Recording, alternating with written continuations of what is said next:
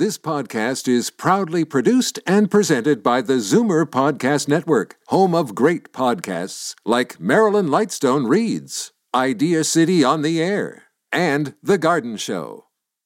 You're listening to an exclusive podcast of The Garden Show with Charlie Dobbin, heard every Saturday morning at 9 on Zoomer Radio, the new AM 740. You're listening to an exclusive podcast of The Garden Show with Charlie Dobbin, heard every Saturday morning at 9 on Zoomer Radio, the new AM 740.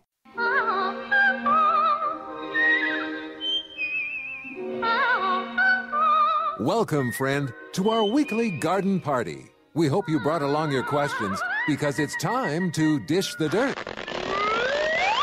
On The Garden Show with Charlie Dobbin, exclusively on Zoomer Radio. And good morning, one and all. Frank Proctor here, sous chef of the garden, eh, or under under gardener. Yes, be clear on that. Seated very closely uh, to Charlie Dobbin in order that she can hit me as we do the show and I do things that she didn't like. You know.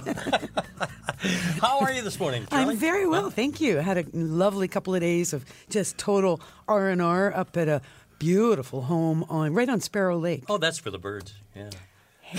Hey, no, I I understand. It See, you're starting to hit me already. we're close, yes. yeah. Uh-oh. Uh, anyway, anyway, that's great. Get a little time away, and here we are. Can you believe it's the uh, Labor Day weekend? Oh, I don't want to think about it. I but it's a going to be a. It is starting to Oh. be, and is going to continue to be an absolutely gorgeous weekend. Perfect Yep. get in, out into the garden. Not too hot. Yes. Blue, blue skies. Uh, super dry in my neighborhood. I'm not sure if anybody else is getting much rain, but it's certainly been one dry summer. Has it ever? huh? So yeah. I guess you know getting out the water is going to be one of the things on my my list this weekend for sure. Well, as we look toward fall, which is not all that far off. Oh, stop really. saying Well, no, that. No, The but, F you know, you have to start thinking about preparing stuff that you got to do in the garden. Well, that's right. And preparing the plants Yeah. to Yeah. get through what you said might be a crazy winter. Well, I don't know where this darn report I Yeah, heard like, are you a from. meteorologist underneath No, all this? no, no, but I did hear, and uh, uh, I said to be corrected, uh, that it's going to be a cold winter Did you and dream lots this of snow. or really hear I this? might have. I might have. You never know, right? All right. Okay. Well, okay, cool. Well, we're going to find out. And Oh. actually, we'll check with the almanac because that's the go-to for. There you go. Let me get the phone numbers on the air for folks who aren't familiar with them, I, although I find that highly uh, unlikely. Put it in your speed dial. All righty. Toronto area listeners, please call uh, 416 360 0740. Then anywhere in the province, it is toll free 1 866 740 4740. Remember our mantra call early, call often, one question per call. That lets a lot of folks get in, you see. And if you are a first time caller, let Sebastian, our operator, know because then when you come to the air, You'll hear that. Your little wings. You'll re- You'll- you'll, you'll- you'll earn. Yeah, Exactly for calling, and it's a big welcome bell too. exactly. Uh, all right. Oh, um, Your notes. Thank you. my, my details of what's coming, going on, and of course, now that we are into September, everybody's back in action in terms of the Hort Societies and Garden Clubs. So, mark your calendars. Tuesday, September the 6th, the Richmond Hill Garden and Horticultural Society meets at 8 p.m. at the McConaghy Senior Center, which is 10100 or 10100 Yonge Street in Richmond Hill, Martin Galloway will be providing tips on what grows and thrives in shade. So instead of just hostas, he's going to give options for plants with color that will grow even in dry shade. So that's a very good topic for most of us. It's also a very fun group. I highly recommend you can, you attend that meeting if you can. Saturday, September 10th, so that would be next Saturday, be wowed by the 112 different categories of flowers, vegetables, and designs presented by the members of the Agincourt Garden Club for a friendly competition. They say friendly. Uh, Yeah, yeah. You know, gardeners, they don't, there's no such thing as a friendly competition. It's like serious. Uh, don't miss this opportunity to watch these people competing. Taken to the mat. Exactly. Yeah, yeah. But, you know, mingling with the friendly crowd in the tea room while you take in the scents and, vi- and visuals. The tea room on site for light refreshments and socializing. There will be home baking, obviously all kinds of nice teas. 2 o'clock till 4.30 in the afternoon next Saturday at the open to the public. Knox United Christian Education Center, 2575 Midland Avenue, which with its entrance just off rural avenue. Um, Sunday, September the 11th. So that would be next Sunday. The Hamilton and Burlington Rose Society is meeting at 2 o'clock at the Royal Botanical Gardens Centre, 680 Plains Road West in Burlington. The speaker is Claudette Sims, and she is introducing the world of incredible edible flowers. No entrance fee. Again, everyone is welcome. So, you know, if it's not a gorgeous sunny day and you're not out in the garden, why not go inside and meet some like minded folk and uh, have some fun and learn? Learn a whole bunch. Learn a whole bunch. Like there's always great stuff going on. So, just one more thing happening also next Sunday, September the 11th from 12.30 to 4 o'clock, the Ontario Rock Garden and Hardy Plant Society will be meeting, and they have their members' plant sale. That's a very big deal because the members of the Ontario Rock Garden and Hardy Plant Society are serious geeks, and they bring cool plants from their gardens, which they've been propagating because they uh, they're such collectors. They're collectors of all the unusual, so they bring stuff that they've been, you know, nurturing all summer to the plant sale, shared amongst themselves, and of course, open to the public. Bill McNamara will also be joining. Uh, he's from the Quarry Hill Botanical Garden in California. His presentation is titled Plant Hunting in China. So, this gentleman, Bill McNamara, has traveled extensively to see plants in their natural habitat throughout the wilds of Asia. Working closely with local botanists, Bill and his colleagues pursue their mutual goals of research and conservation. So, he's going to be He showing. sounds like a serious geek. Yeah, My gosh, exactly. yeah. Exactly. Yeah, exactly. Geeks attract geeks. So Bill will share some of his adventures and his discoveries with the group. So that remember to put that on your calendar as well. All righty. We have a full bank of lines. Uh, A folks full bank of wanting- lines? Well, yeah. We have several Where? phone lines here, and they're all banked up, Oh, waiting to talk to you, Charlie. So Ah. let's take a little break here in the Garden Show from Zoomer Radio as we broadcast live and direct from the uh, Zoomerplex in Liberty Village. Where are we? Fur and feathers and bugs of all size. There's more going on in the garden than you realize. Should small creatures become a big problem, then you've got The Garden Show with Charlie Dobbin. Exclusively on Zoomer Radio. Charlie and Frank here on a Saturday morning saying hi as we dash off to Dundas. There's Jean. Good morning, Jean. Good morning. Morning. Um, I have a problem with my oak tree. Uh huh. There's little tiny brown dot, look like dots on them, and the leaves have been being eaten, and there's little white worms. Oh, uh, oh, okay. So little white worms on the leaves. All I've seen them is on the trunk of the tree. Oh. How little? Um, Like, oh gosh, like tiny, tiny, like microscopic, or like like about your fingernail. oh. So on the trunk, and you're seeing it looks like shotgun holes through the leaves, or No, chewing from the edges. brown dots sitting on top of the leaf. And how old's the oak tree? About 35. Oh, yeah, so it's a big old tree. Um, okay, when it comes to leaf damage at this time of year on any of our trees, I always try to recommend people not get stressed about it because, of course, these leaves are just about done. We're uh, you know getting towards the end of the season. As long as the leaves have are predominantly green, they can continue to photosynthesize and continue to feed the tree, if you will, uh, by absorbing sunlight. So that's all fine and good, and we like that. And they still have acorns on them. Yeah, yeah. So they have obviously flowered and they're, they're fruiting now, and which is what they should be. Um, worms on a tree, I would probably just get out a sharp blast of a hose and wash off any animals on the trunk of the tree, uh, just with straight, you know, a blast of water. Um, next spring, do you ever fertilize this tree? Have you ever fertilized No. it? Uh, we've had an arborist since, uh, oh gosh, about six or seven years ago. Right. We thought it was dying. oh, okay. But uh, everything seemed to come back. That's good. And did the arborist do some thinning or trimming or anything at that no, time? just spray. Oh, okay. So, and do you know what this spray was for? Oh, uh, gypsy moth, I think, at the time. Okay. But it could have been something on that tree. I'm not sure. Yeah, I mean, we do get years where we have tent caterpillars, where we ha at this time of year we get the fall webworms out on the tips of trees. So yes, any any moving larvae on trees should be squished or shot off, like I said, with water or soap and water even can work on a lot of them as long as they're not inside a um, you know a, a web. Is there, is there any kind of a sticky substance I could put on the trunk of the tree at the bottom to maybe, Yep. like, like I could put Vaseline on my things Don't. for my squirrels? Yeah, don't put Vaseline on on the trunk of a tree, though, because that Okay. uh, blocks the ability for air and gas exchange. There Okay. is something out there called Tanglefoot. And Tanglefoot is a sticky substance that you do paint onto either directly onto the trunk, though I think you paint it onto like a piece of paper, literally, and it's like a collar that goes around the tree. And yes, it stops anybody who's trying to climb. Uh, sorry. no worries. and that's called Tangle. Tangle Foot, one word, Tanglefoot, and you can get that at Okay. go- any good garden center.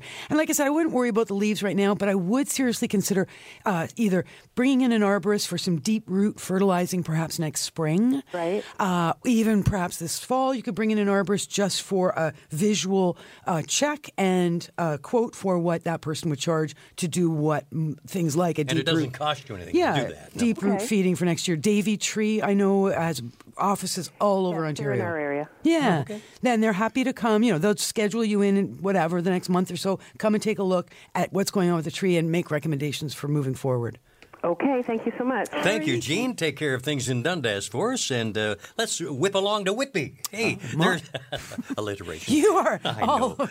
Ruth, good morning. Welcome to the Garden Show. Good morning, Frank. Good morning, Charlie. Thank you. Good morning. Um, la- I think I called last week. I have a peace lily, Mm-hmm. and uh, I've got it in February, and it was doing very well, and I had not lost any leaves. And then in the past uh, week or so, uh, five leaves have gotten dry at the edges and dry along the main vein of the leaf. Uh-huh. And uh, so I pinched those off Right. and um, I don't. Oh, and I lifted it out of the because you thought perhaps um, it might have roots coming out the bottom of the pot, but it does not. I took it out and looked, Okay. and it does not have any um, roots coming out. But I, what I want to know is, I started spraying uh, each morning, just spraying lightly the leaves because our house is very dry. Thought that might help. So, But I also need to know should I be how much fertilizer and when should I be fertilizing it? okay, so these are good questions. Peace lily is a tropical plant, so it's inside your home. Is it anywhere near a window? Is it getting any any light? It's it's uh, at a at the east um, on a table uh, facing the east window. Okay, so that's good. So it's getting some morning light. Yeah. and and it is a peace lilies are pretty easy plants. You can put them in quite low light situations, and you can put them in full sunlight. Uh, the lower the light levels, the fewer flowers you will see. Oh. the fact that you've had some browning leaves and some tip browning, um, and I think I said this to you last week as well, is it's important to realize that even though these plants are indoors and they're tropical plants, they still know that winter's coming. So when um, the five leaves that have turned brown in this last week, are they the bigger, older leaves? Um, yes. Yes, and that is very, very normal and common because those being the older, more mature leaves, the plants are just very naturally starting to slow down. Older material, older leaves are going to be the first to die. It is never a bad sign when old leaves die as long as new growth and you know the young growth is still green and healthy looking and shiny and all that important stuff. Fertilizing, if you haven't fertilized for the last couple of months, then yeah, go ahead. Next time you water, give it a shot of fertilizer. But do remember that the plant, like I said, is naturally doing a bit of a slowdown because the days are getting shorter. So it's important to not over fertilize. It's an easy thing to do in the fall and winter when plants are not actively growing. The fertilizer can build up in the soil because the plants aren't using it. So, I have the I have the spike that you insert into the into the soil. Right. And those spikes on the instructions, they'll tell you a certain, like a, a quantity of spikes to insert based on the size of the pot. Oh, okay. So, what I would do with the spikes is I would hold them till the spring, and I would definitely use them in March or April, whenever you remember, as per instructions. But not now. I wouldn't put them in now. Now, like I said, if you wanted to use a water soluble, like a Miracle-Gro or something like that, you could certainly mix up some some water soluble. Next time you're watering, water the plant, and even at half strength, right? It doesn't have to be full strength. You can mm-hmm. just do a very very light fertilizing, just to try and you know maintain some nutrition in the soil, and that will maintain the health of the plant. But to lose some mature leaves, no worries. Get out your scissors, cut them off. But it isn't growing any new ones right right now. Oh, it, it is. If you look in the center of the plant, there's they grow from the very center, uh, like a rosette. And so if you look right down, it, it's happening slowly, but there there's something going on there. And with a shot of fertilizer, you will see more active growth, no question. Okay. Okay. Thank you so much, Ruth. Thank you. Thank you so much. Thanks for joining us here on Zoomer Radio, AM 740, 96.7 FM, downtown Toronto. Daffodils and daisies, bluebells and begonias, forsythia and foxgloves, marigolds, magnolia, lavender and lupins, dahlias, delphiniums, stalks, fox, hollyhocks, tulips and sweet williams. You've picked the right place for everything floral. This is The Garden Show with Charlie Dobbin, exclusively on Zoomer Radio. And Charlie, let's welcome a first time caller to the air. It's Peter out in East York. Hello, Peter. Welcome to the show. Thank you. Good morning, Charlie. How are you? Fine, thank you very much. Um, my wife bought uh, a plant beginning of the summer, and uh, it's called a man a mandevilla. Yes. Oh, it's beautiful. I bet. Is it pink or red? Pardon? What color are the flowers? Red. Nice. Red. Oh, it's beautiful. Mm-hmm. And the hummingbirds love it too. Yes, Anyway, wonderful. Um, what I wanted to know, it's getting cooler now, and when we put it a- put it away, somebody told me to put it down in our cold room. Was that is the best thing to do, or what is your advice? Well, it's always interesting when it comes to the tropical plants is how to overwinter them most easily and effectively. Uh, are you? Do you stay? Do you go away for the winter, or are you around here? You stay well, at home. There's, there's always somebody here. Do go away, yes. Okay, and do you have cold rooms? Can work because what we do when we send a plant down into the cold room, which also is a dark room, is we put them into dormancy. We just say, okay, go to sleep. I'll see you in a couple months. I see. Um, however, another thing you can do with this plant, if you have a patio door or bright sunny window, preferably facing south, is keep this plant actively growing as a house plant for the winter in a bright sunny location. Oh, I see. So you have the two options. It just kind of depends which. Eh, personally, I find it easier to keep plants actively growing because that way you know exactly what's going on. Yes. Putting them into a dormant state has it, it can be a bit tricky. Yeah, too, too little water and too much dark for too long can ultimately kill the plant. Um, but it, it, it is a, it's a process of slowing them down, and you know you, they do get a bit of water, but they don't get any light to speak of. And of course, you cut them right back to do this kind of a putting them into a, a like a coma kind of you know controlled coma, if you will, for the winter, and then you wake them back up in the spring. But having it as a house plant is beautiful because that way you get all the flowers in your house when you bring the plant in. Oh, okay then. Okay. So if you are considering bringing it in, which it sounds like you are, time to get it into a shady location now. Start the process of lowering the light levels on the plant so that when it does come in, it will be less shocking for it. Oh, I see. Okay. Thank you. You're very welcome. Very good, Peter. Thanks for joining us. Thanks for calling us. Yeah, here we are on Zoomer Radio in Toronto, and we're going out to Port Rowan now. Don is there. Hi, Don. Good morning. Welcome. Morning, both. Good morning. I'm I'm glad to see that uh, Frank has got his his place now as an under gardener. he's, he's Thank you. recognizing that. the challenge is keeping him there. you know, he just his head, he just floats. You know, it gets swelled, and then he's you know he forgets that he's the under under gardener. anyway, I have a German striped tomato Oh yeah. That I bought in the middle of planted in the middle of June, Mm-hmm. and it seems to be taking an inordinate amount of water. Oh. Uh, you know, they keep telling you don't overwater your tomatoes, Mm-hmm. and we have to water it almost every day with a couple of gallons of water Well, is it in a container or in the ground? in the ground. And you say that because it gets really limp if you don't? Um, no, Wilted? it gets dried out. The the soil dries. And you, um, you're not just judging by the surface of the soil. You're actually moving the soil aside and Well, I looking. use a moisture meter, oh, okay. Huh.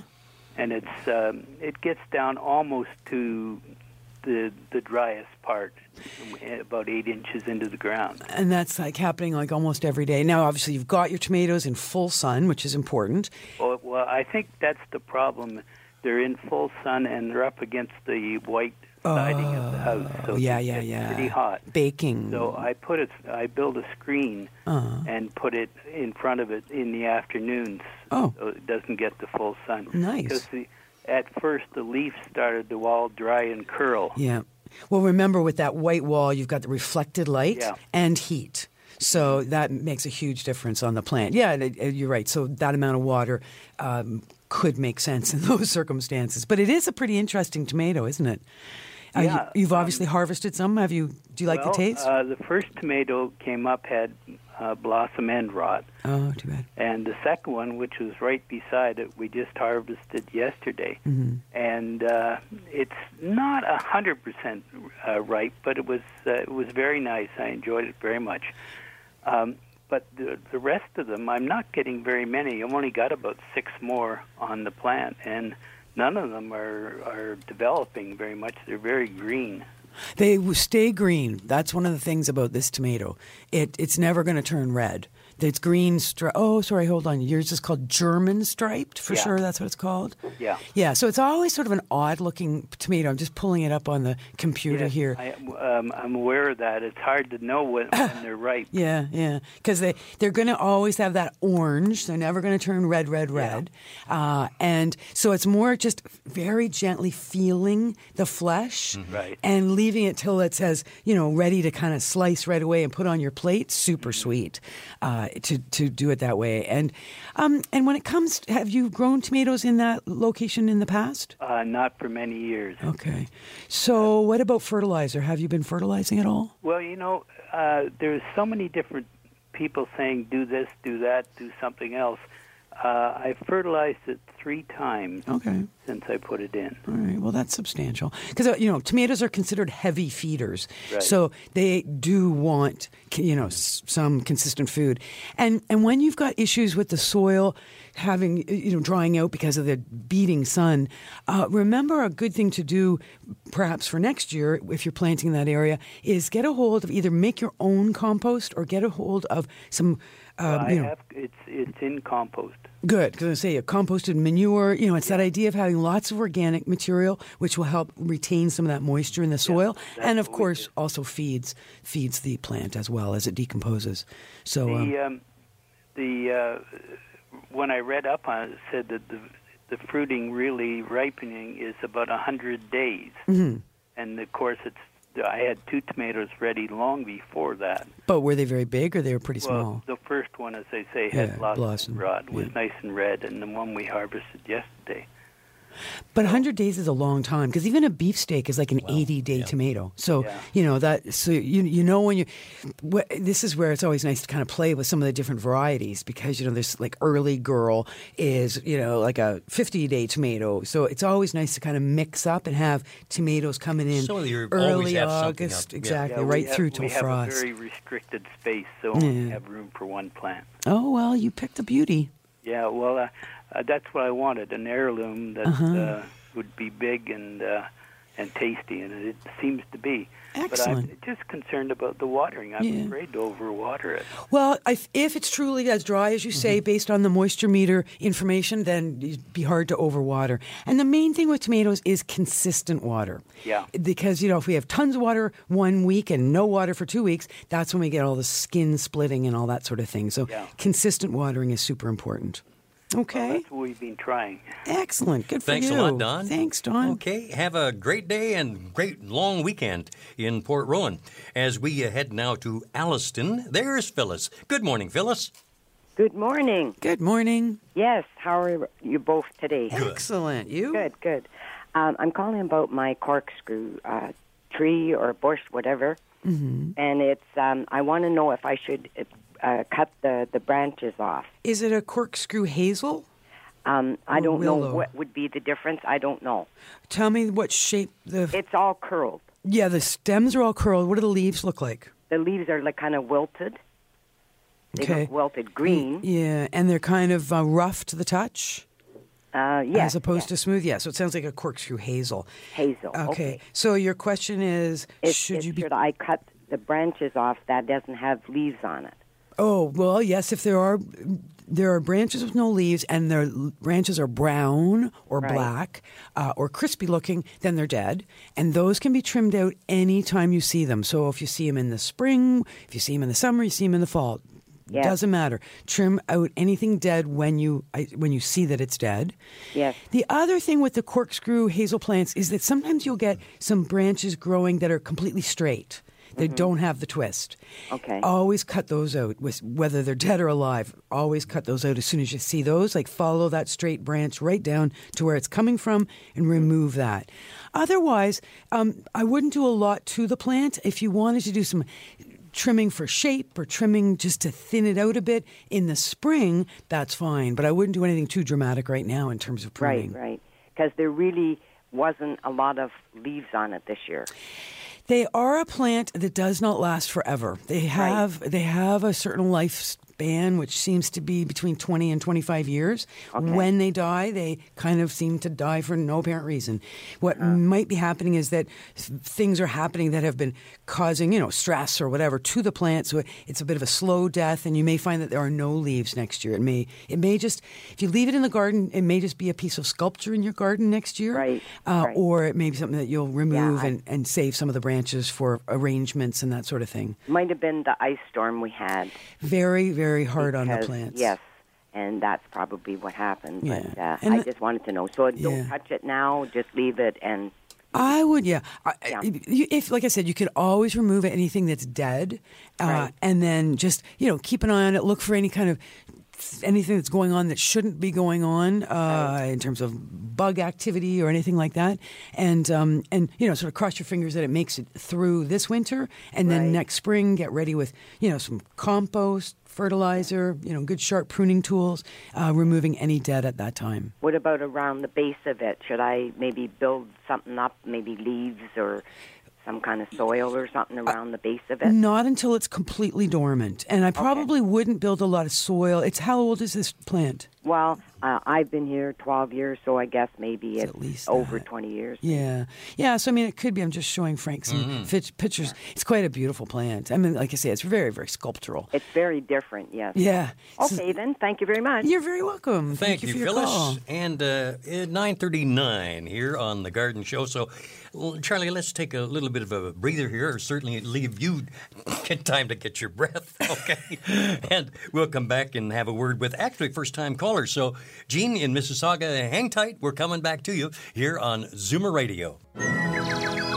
Don't change stations just because the weather changes. Garden tips and advice all year round. This is The Garden Show with Charlie Dobbin, exclusively on Zoomer Radio. And the sous chef of the garden, Frank Proctor, here, letting you know we've got one line open right now. If you want to get there, well, call in Toronto 416 360 0740. Or if you're out of town, anywhere in the province, toll free 1 866 740 4740. And Jean in Mississauga, that's for you. Welcome, first time caller. Good morning. Hi. Hi, Frank. Hi. Char- uh, I was going to say Charlotte. Yeah, you are Charlotte. I am actually yeah. Charlotte, but don't tell anybody. okay. Um, um, I think I know what you're going to answer me now that after hearing you talk to Peter, but I, I'll ask anyway. Mm-hmm. I, you- I listen every week, so I know you say that you stop fertilizing your mm-hmm. perennials and mm-hmm. your roses now. But what about I have two tropical plants in containers?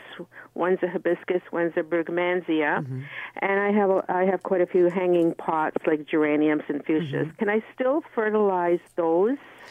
Okay, so the Brugmansia and hibiscus, do they come into your house for the winter? Yes. Yes, you could fertilize them, and similar to what I said to Peter, move them into the shade now so that you're lowering the light levels in preparation to come inside, so it's less shocking on them. What about the hanging baskets? You probably don't keep those for the winter, do you? Or do you? No. No. So with our annuals, which is things like geraniums and petunias, this includes our vegetables like our tomatoes. There's absolutely nothing wrong with continuing to fertilize those right up until frost. They're going to die in the frost anyway. All we're trying to do is, you know, s- sort of cause. Okay, so stop stop fertilizing the hibiscus and the brugmansia. uh, what, when was the last time you fertilized? Oh, just this week. Okay, so if you fertilize this week, then I would not fertilize them again until kind of depends how actively they're going to be growing inside your home, right? How much light they're going to be getting. Uh, if they're going to go into a really bright, optimal situation inside your home, then yeah, you may want to give them half strength fertilizer in October or November, and then again in January or February, and then get back into full strength fertilizer in March or April. So, uh, but if they're going into like a eastern exposure inside your home and they're going to, you know, just well, be hunkering down. I, I put in uh, in a in a window, Mm-hmm. uh, keep it growing. But the brugmansia, I take down to the basement. I t- put it into dormancy. Right. So then, so no more fertilizer for that because it, it, the poor plant does not understand you're pushing growth with fertilizer, but then you're taking away its opportunity to growth by putting it into a dark, uh, cool location. So, so no more fertilizer because it'll just be a toxic buildup in the soil. But certainly, like I said, with the hibiscus, if it's going to be actively growing, there's nothing wrong with continuing to fertilize. Great. Thank Okay. you so much. Thank very you, Gene, welcome. for uh, number one being a regular listener, but also now a first-time caller. That's Terrific. right. And don't be a stranger. Yo, exactly. The door is always open here at the uh, garden show. Well, Cindy in Pickering, what's on your mind this morning? Well, you helped me save some rhododendrons that were in really bad shape. Oh, good. So they're doing well. Nice. But because you're supposed to keep them a semi damp, Hmm. what else can I put in this garden bed? Uh, so, is it a particularly low-lying, moist area, or is it just an area that you irrigate consistently? Well, it says to keep them damp. So should I not be? The rhododendrons? Yeah. Um, well, the thing about rhodos is they're very shallow rooted. So because of that, and you know, hot sun shining down on them, the surface of the soil dries up very quickly, and then the rhododendrons start to suffer. So what? That's why we don't typically plant them in a super sunny location. A little morning sun or dappled sun is good. Uh, mulch on the surface of the soil. Best kind of mulch for rhododendrons, of course, is something like pine needles or or spruce cones. You, you know how people are out there raking underneath their spruce trees and they get bags and bags of spruce cones or pine cones from a pine or you know, any of the needles.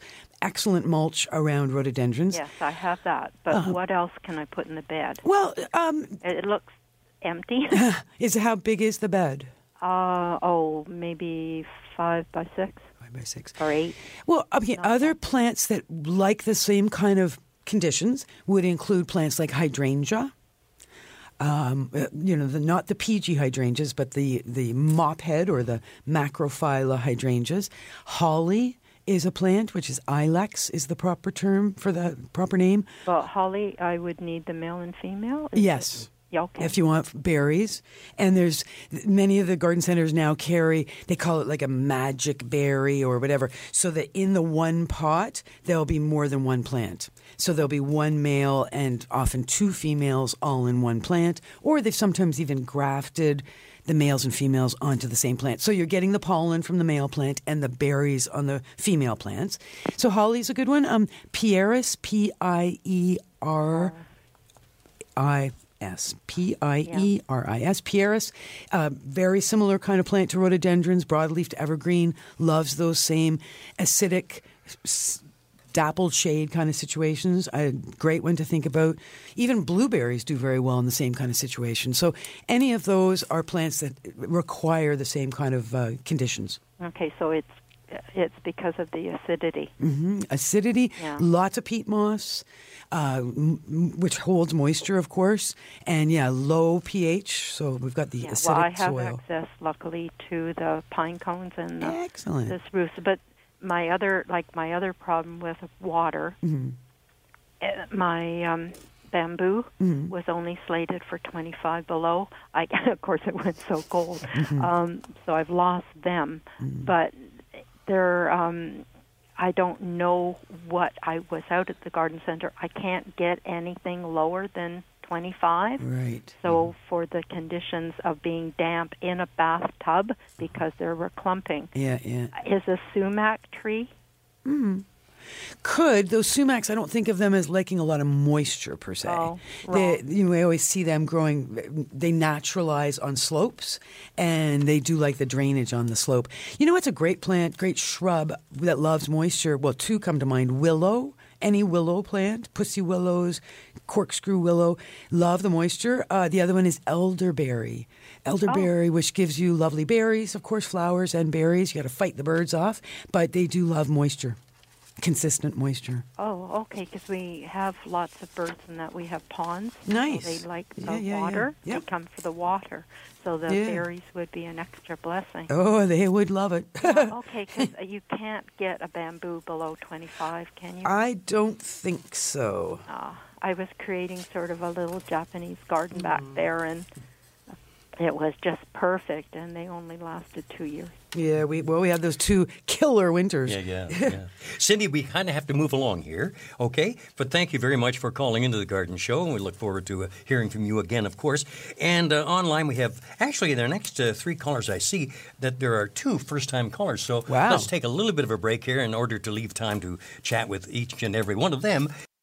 Fur and feathers and bugs of all size. There's more going on in the garden than you realize. Should small creatures become a big problem, then you've got The Garden Show with Charlie Dobbin. Exclusively on Zoomer Radio. At 9.53, I've been uh, giving my bell-ringing arm some action here. I- You're going to need some extra Sierra Sil That's after right. that. Ken in Orangeville, first-time caller. Welcome to the show. Hello. Good Yeah. morning, Ken. Yeah, I, I guess I told your screener what I want to know. Mm-hmm. I have an, an almond tree seedling. Mm-hmm. It came from uh, some nuts that were put through the compost and then out in the garden. and this spring, there's, I found a, an almond nut that was sprouting. Wow. So I have a little greenhouse, and I put it in there, and it's growing nicely, and now it's about four feet high. Wow. Good for you. J- just a whip, more or less. Yeah, yeah. But I want to know how to look after it.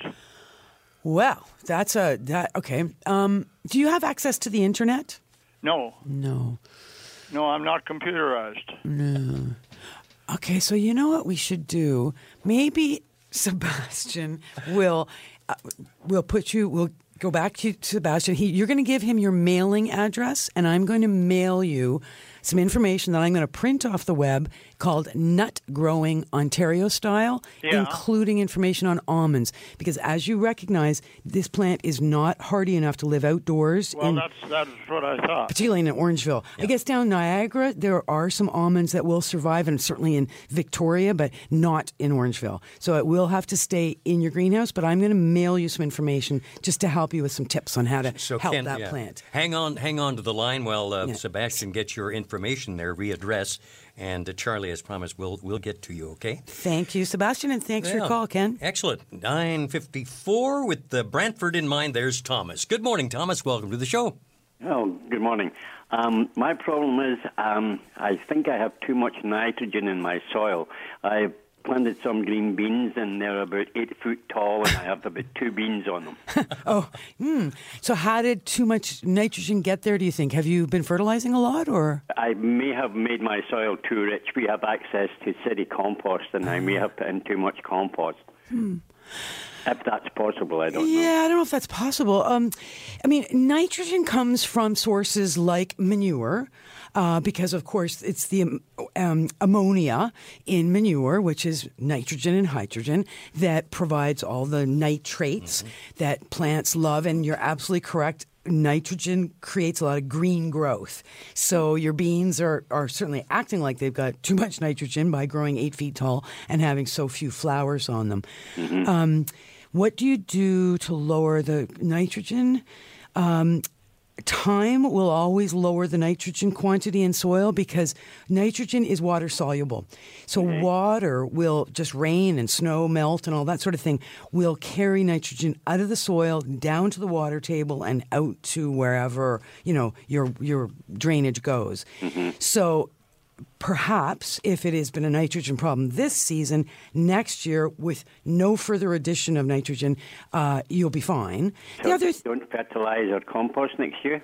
Oh, definitely probably wouldn't plan to fertilize, but you know what? If in doubt, you can always get a soil test. Okay. Uh, soil testing, you can do a little home soil test by getting a kit from a good garden center, or you can go right through to the uh, Ontario Ministry of Agriculture and Food has a whole page on their website of accredited soil testing laboratories in Ontario. Okay. And you're calling from Brantford, so your closest one's going to be in Guelph.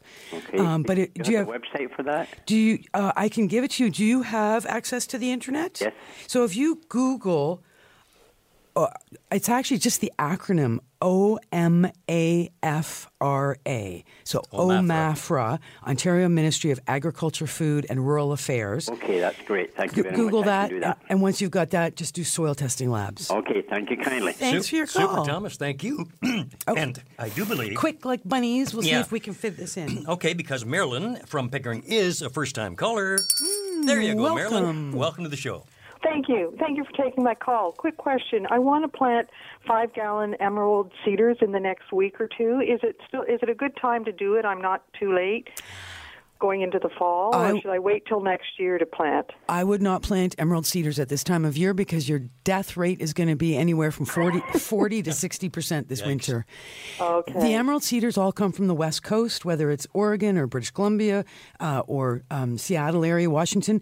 So they're not ready for Ontario. So Okay. any freshly arrived emerald cedars are not going to be happy this winter. Spring is your best time to be planting them. Oh, I'm so glad I called. Well, thank you for that. I was just heading out to buy some, so I'm glad I called. I mean, unless you're getting them from a supplier that guarantees for that they were grown in Ontario, that's possible. Not highly likely, but possible. Oh, okay. well, Okay, then so- I will hold off till next year. Okay. Thank you very much. Thanks for Thank your you. Thank you very much.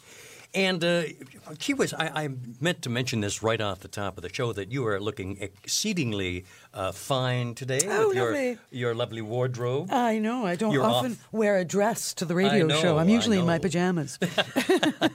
or yeah, a pair of shorts, whatever. but uh, no, you're looking spectacular, my Thank darling. you, darling. I am off to a garden party, so I Yeah. thought time to pull out a garden party dress. And uh, yeah, the family barbecue. It's going to be quite a lot of fun at my cousin's back garden. And uh, you, what have you got up your well, sleeve? actually, uh, after I get finished with a little work this afternoon, I'll be on the air for two hours from 1.30 to 3.30, and then I whip up to the farm uh, in uh, the And Aurora You're area. having a family party too. Yes, I am. My son Kelly and his girlfriend Kitty, and uh, two of my grandkids are going to be up there. Uh, actually, they're going to come a little earlier, so they'll be enjoying a walk through the woods and uh, Visiting the horses, stuff. yeah. and the horses. That's right. That's right. All right, so uh, next week we have a special guest joining us. Oh, yeah. Mhm. Carolyn DeVries uh, runs a, a company that is an importer of bulbs. And now is the big time of year. All the bulbs are coming in from Holland, whether it's the tulips and, Mm-hmm. you know, daffodils and hyacinths, or it's those beautiful amaryllis that we all love so much because we, we give them as gifts and we plant them ourselves indoors. They're tropical bulbs, but they bloom so beautifully for Christmas.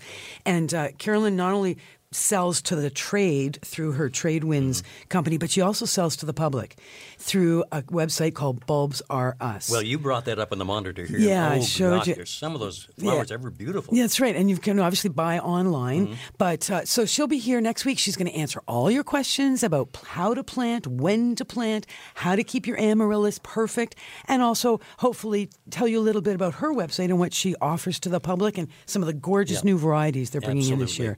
So stay tuned next week for that. Hey, uh, the car, car guys, uh, Dave and uh, Alan are set to go. Look at them. They look kind of lonely in there. Where's the whole Alan gang? Gelman it's just and- the two people jumping up and down, on? revving their engines.